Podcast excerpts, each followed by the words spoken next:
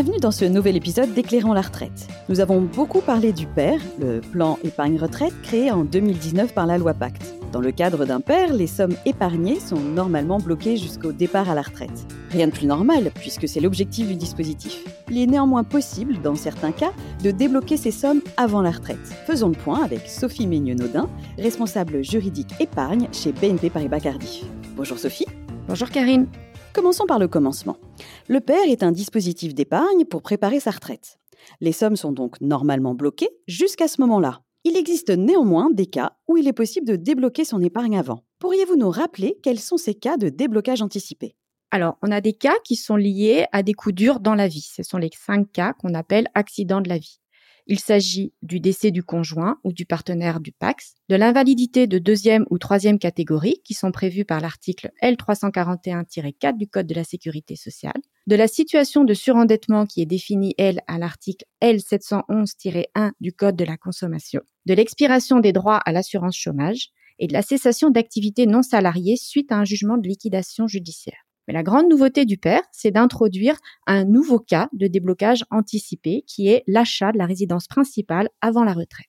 Reprenons. Si nous entrons dans les cinq cas d'accident de la vie, par exemple, est-il possible de débloquer l'ensemble des encours de notre père? Oui, tout à fait.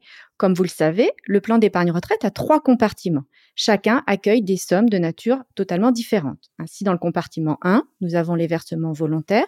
Dans le compartiment 2, l'épargne salariale et dans le compartiment 3, les versements obligatoires de l'employeur. Dans le cadre de l'un des cinq accidents de la vie, on peut débloquer l'épargne présente sur les trois compartiments. Sous quelle forme est-ce que l'on récupère son épargne? Alors on la récupère sous la forme d'un versement unique. Dans ce cas, quelle sera la fiscalité appliquée? Alors dans ce cas, la fiscalité est allégée. Les droits issus des versements sont exonérés d'impôt sur le revenu et seule la plus-value sur les versements est soumise aux prélèvements sociaux. Parlons de cette possibilité de déblocage en vue d'acheter sa résidence principale. Les mêmes conditions s'appliquent-elles?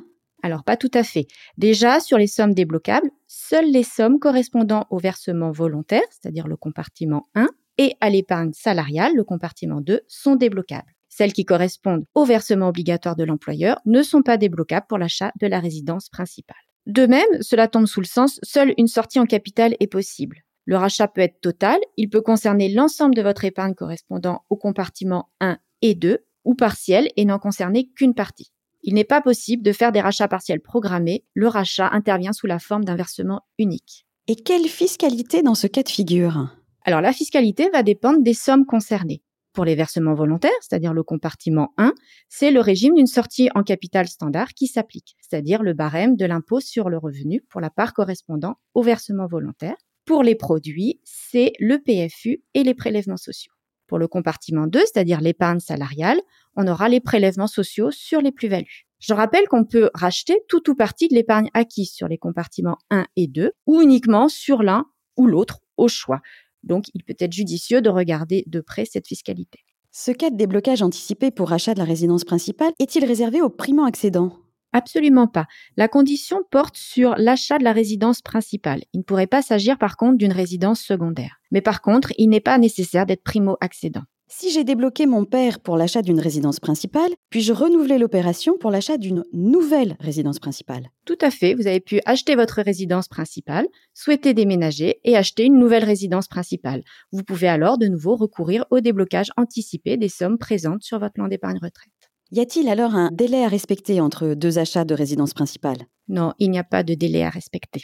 Eh bien voilà, c'est clair. Merci Sophie d'avoir éclairé nos auditeurs sur les cas de déblocage anticipé dans le cadre d'un père.